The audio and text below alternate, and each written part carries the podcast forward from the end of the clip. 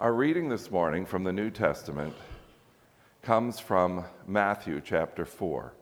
We're beginning at verse 12. When Jesus heard that John had been put in prison, he withdrew to Galilee. Leaving Nazareth, he went and lived in Capernaum, which is by the lake in the area of Zebulun and Naphtali, to fulfill what was said through the prophet Isaiah. The land of Zebulun and the land of Naphtali, the way of the sea beyond the Jordan, Galilee of the Gentiles, the people living in darkness have seen a great light. On those living in the land of the shadow of death, a light has dawned. From that time on, Jesus began to preach Repent, for the kingdom of heaven has come near. As Jesus is walking beside the Sea of Galilee, he saw two brothers, Simon, called Peter, and his brother Andrew. They were casting a net into the lake, for they were fishermen. Come follow me, Jesus said, and I will send you out to fish for people. At once they left their nets and followed him. Going on from there, he saw two other brothers, James and the son of Zebedee, and his brother John. They were in a boat with their father Zebedee, preparing their nets. Jesus called them, and immediately they left the boat and their father and followed him. Jesus went throughout Galilee teaching in their synagogues, proclaiming the good news of the kingdom, and healing every disease and sickness among the people. News about him spread all over Syria, and people brought to him all who were ill with various diseases those suffering severe pain and the demon possessed, those having seizures and the paralyzed, and he healed them. Large crowds from Galilee, the Decapolis, Jerusalem, Judea, and the region across the Jordan followed him. Now, when I put a sermon together, happens in stages, and there's a stage in which I have to have a title ready for the bulletin. So this week that happened in you know midweek, and the title I found was "Turn Around and Follow." But then, as I continued to prepare after the bulletins were printed, I thought maybe a better title would be Called, because Jesus is calling the disciples to turn around and follow. And so, what we're going to look at is what it means to be called. And being called means to be called to turn around and called to follow and called to be. So, we're going to look at those things to our calling to repent, our calling to follow, and our calling to be who we are in Christ. Now, I found it odd when I first discovered this in this passage that Jesus his message is the same as the message of John the Baptist's.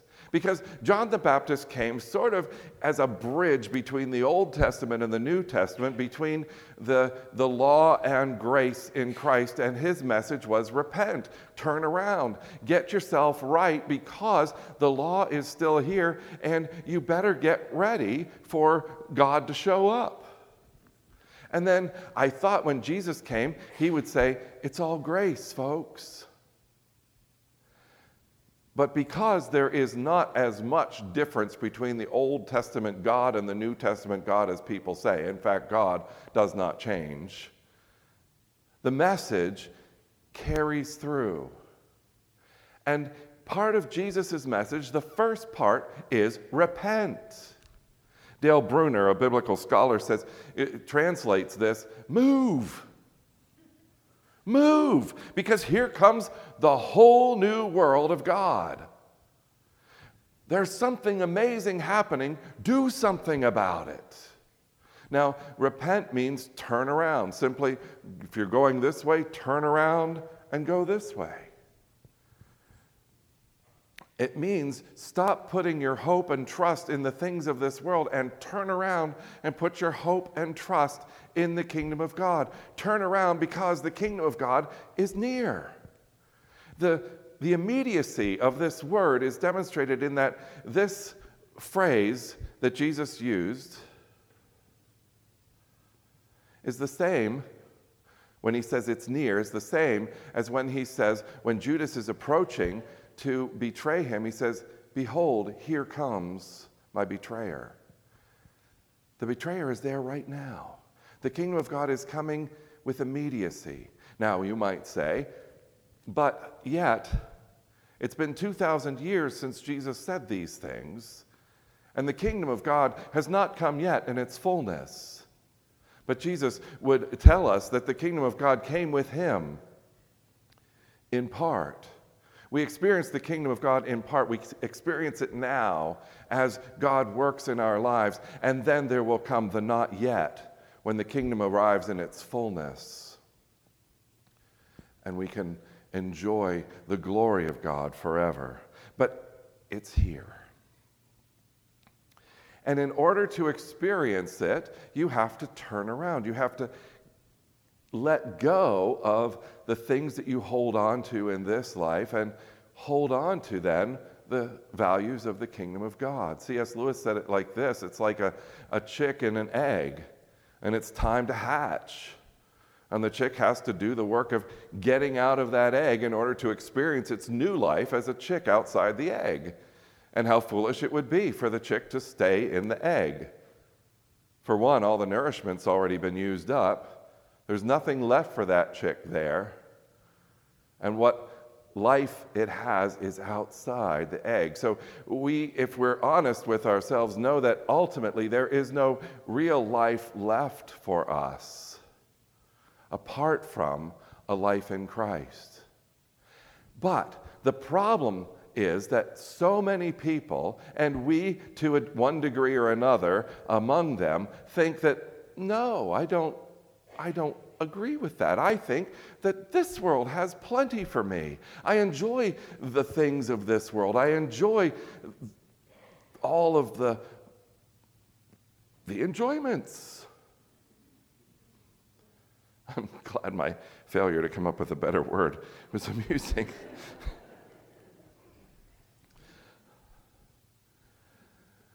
the message that we hear today says that truth and rightness is inside of you. That the best hope you can have is to fully identify with however, whoever you are deep inside. And the old phrase was self actualize. The new phrase goes along with identity. Just be who you are inside. And Disney has adopted this, and I apologize to those of you who just came back, and I apologize to, to all those who love the phrase follow your heart because it is one of the key phrases that, that marks our culture. And there are times when it might make sense to have a sense of what you're supposed to do and follow that. However, to just say, as a blanket statement of how to live, follow your heart, is not wise. The scriptures say the heart is deceitful above all things. So, why would we choose to follow what is lying to us? And the difference between the culture that is being and, and, the, and the philosophy that is being spread among us and biblical theology is that the world says truth lies within. Discover what is within. And scripture says truth lies outside of you. Don't trust yourself, trust God.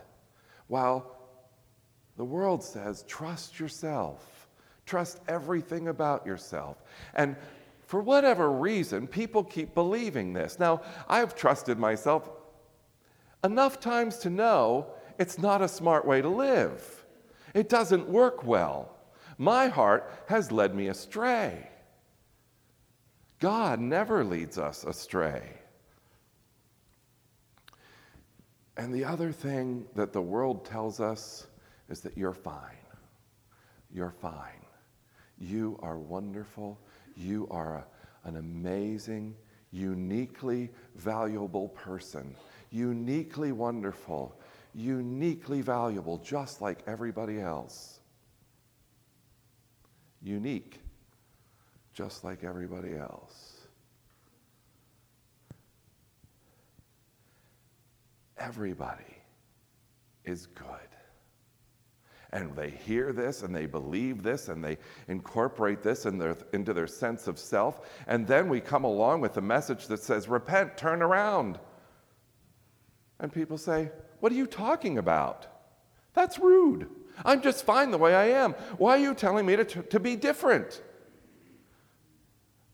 And it's a difficult message to get through to people today because they want to believe that they're fine the way they are. They want to believe that they don't need anything outside of themselves. It's a far more difficult message, I believe, to trust today, for people to trust today than it was in Isaiah's time when Isaiah prophesied the people walking in darkness have seen a great light.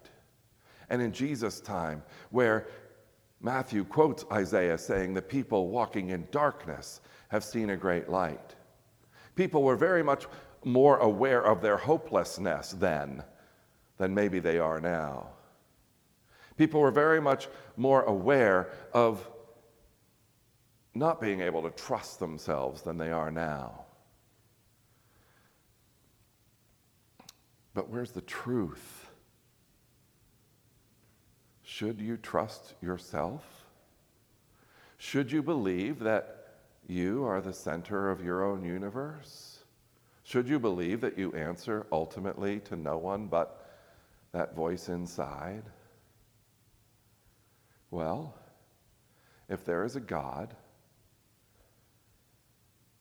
and we believe there is, then God is the one to whom we answer. And God's truth is the truth to which we orient our lives. So repentance makes perfect sense. And maybe there's not the same kind of darkness today as the people in Isaiah's day were experiencing governmental oppression, lack of freedoms, hopelessness, a, a, a real darkness of, of the whole people. And in Jesus' day, another time of governmental oppression, of people who were not able to be who they wanted to be because the government said otherwise. But today, don't we still have oppression from outside and from inside ourselves?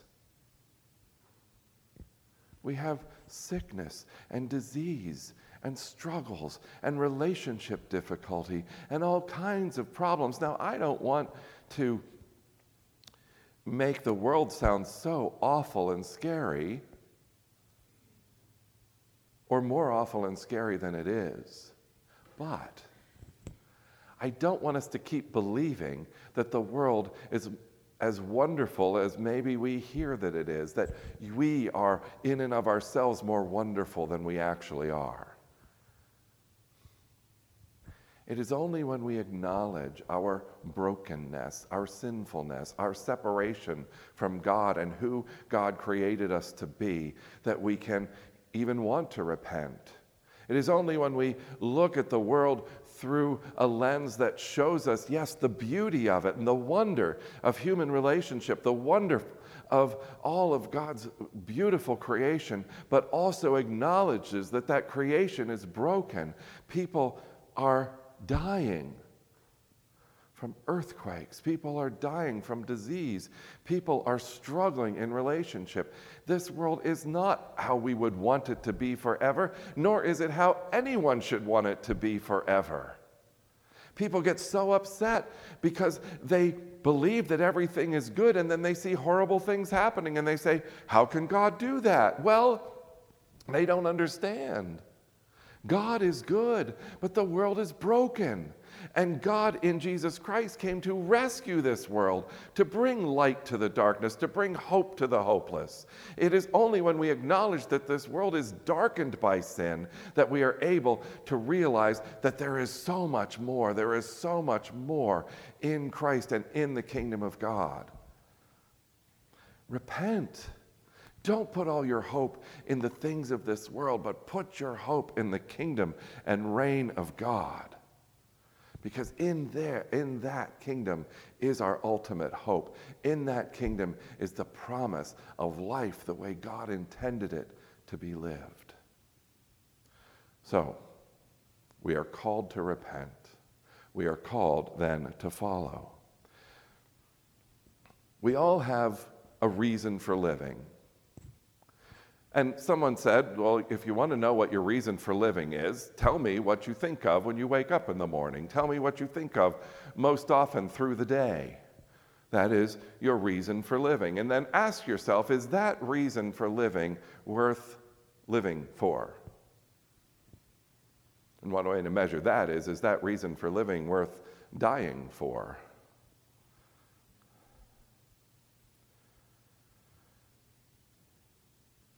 And the only ultimately good reason for living, because the only reason for living that transcends this life and connects us to God's glorious kingdom is following Jesus, knowing Jesus, following Jesus. Truly, the only thing worth dying for, because it is only our relationship with God that makes death not the enemy anymore, but the gateway into God's glorious kingdom.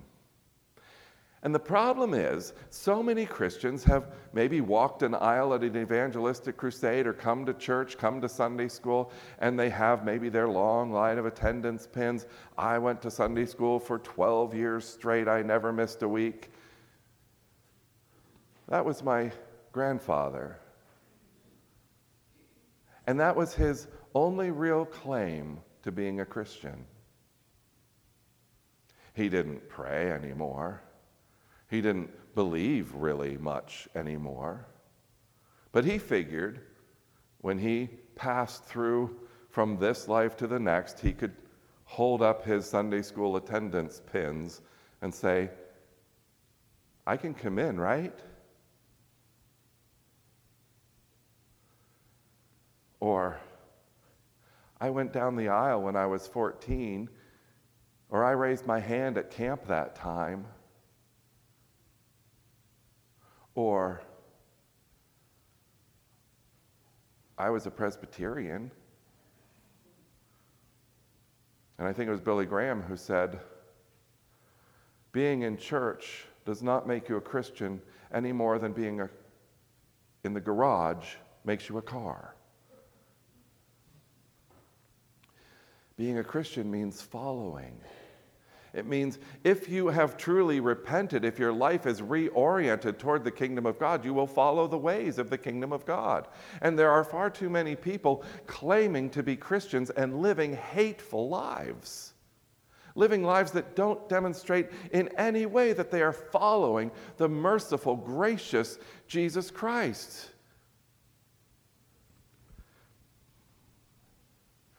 We are to follow his attitudes of kindness, mercy, grace. We are to follow his actions, doing what Jesus did, reaching out to the struggling, reaching out to those who are in pain. We are to follow his agenda and his agenda, at least as he expressed it to these first disciples, is to be fishers of people, to reach out to people and tell them the good news of the gospel, to tell them the, about the kingdom of God. One pastor uh, writes about his children who they have a little muddy pond in the back in their backyard, and his kids would, would run out with their friends and take their fishing poles and, and go fishing in this muddy pond. And he said what they did, though, was disobey the three basic rules of fishing. The for- first rule, of course, is go where the fish are. There were probably no fish in this muddy pond. The second rule is use bait that's actually attractive to fish. These kids used little rubber worms, and the pastor said no self respecting fish would go after that thing. And the third is don't let the fish know you're there. But these kids would run out with their little fake rubber worms and, and splash and throw rocks and everything. So, if there had been any fish in that muddy pond, those fish would have been at the other end, cowering away, as far away from these kids as they could be. He said, But if our family had to have fish to survive, we would have had to change how those kids fished, where those kids fished, how they presented their bait and what the bait they presented, and how they approached those fish. If we are to be fishers of people, we have to be where they are. We have to show them the truth in such a way that it captivates them. And we're not supposed to use Rule 3 exactly, not let them know we're there. But there is a sense of, as a vessel of the Word of God, making yourself less and the Word more. Not focusing on making notches as to, yeah, I shared with this and I shared with that one, but make sure that the message is what gets through. We are called to fish for people. In other words, we are called to share this good news with people. In our earlier scripture reading from Isaiah, it's one of those servant passages we've been talking about, where the um, servant of God is spoken of, and they, the commentators say, well, I don't know who it is. It might be Israel, it might be Isaiah himself, it might be someone else who's coming. Uh, but we know through New Testament re- writings that it is at least Jesus Christ. The servant is Jesus Christ because New Testament writings refer to him. And one of those writings is in Isaiah 9, which is the passage that Matthew quotes here uh, about light coming into the darkness. But in this passage, the servant says,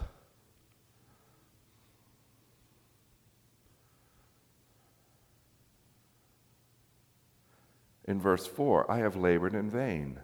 I have spent my strength for nothing at all. Yet what is due me is in the Lord's hand, and my reward is with my God. This following thing can be discouraging. It can be frustrating to reach out with what you know is something everyone needs, something that would bless their lives beyond their ability to understand, and they don't want to hear. It's frustrating when we know that this message is so good and yet we hesitate to even share it because we're afraid of how we'll be perceived. But God answers this servant by saying, I have something big for you.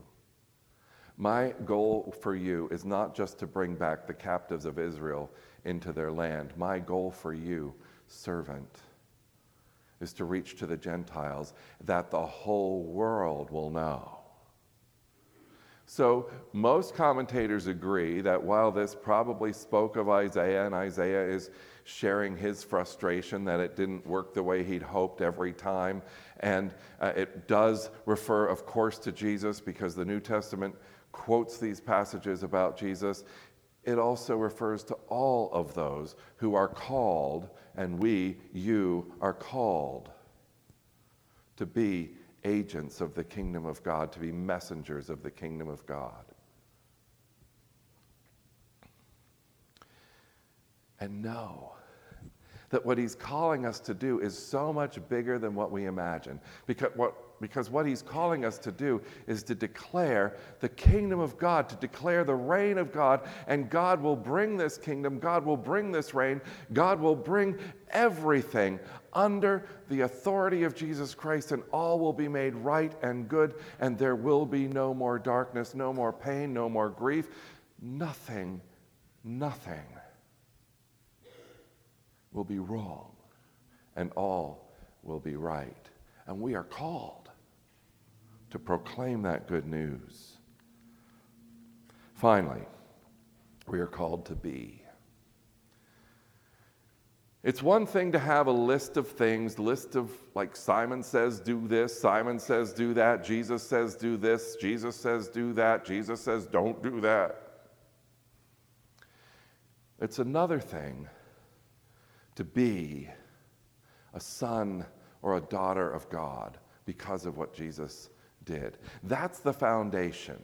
It's, it's, so many people say, Well, I'm a follower of Jesus, meaning that they go by the rules. That's not it. The rules come second, not first.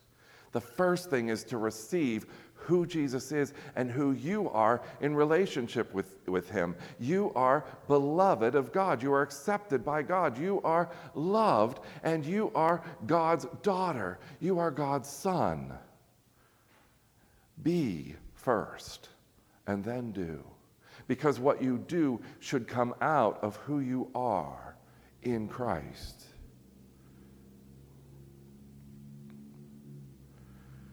And a sculptor explained how this works by saying, you know, it's not hard to sculpt a horse. All you do is you take a piece of marble and chip away everything that doesn't look like a horse.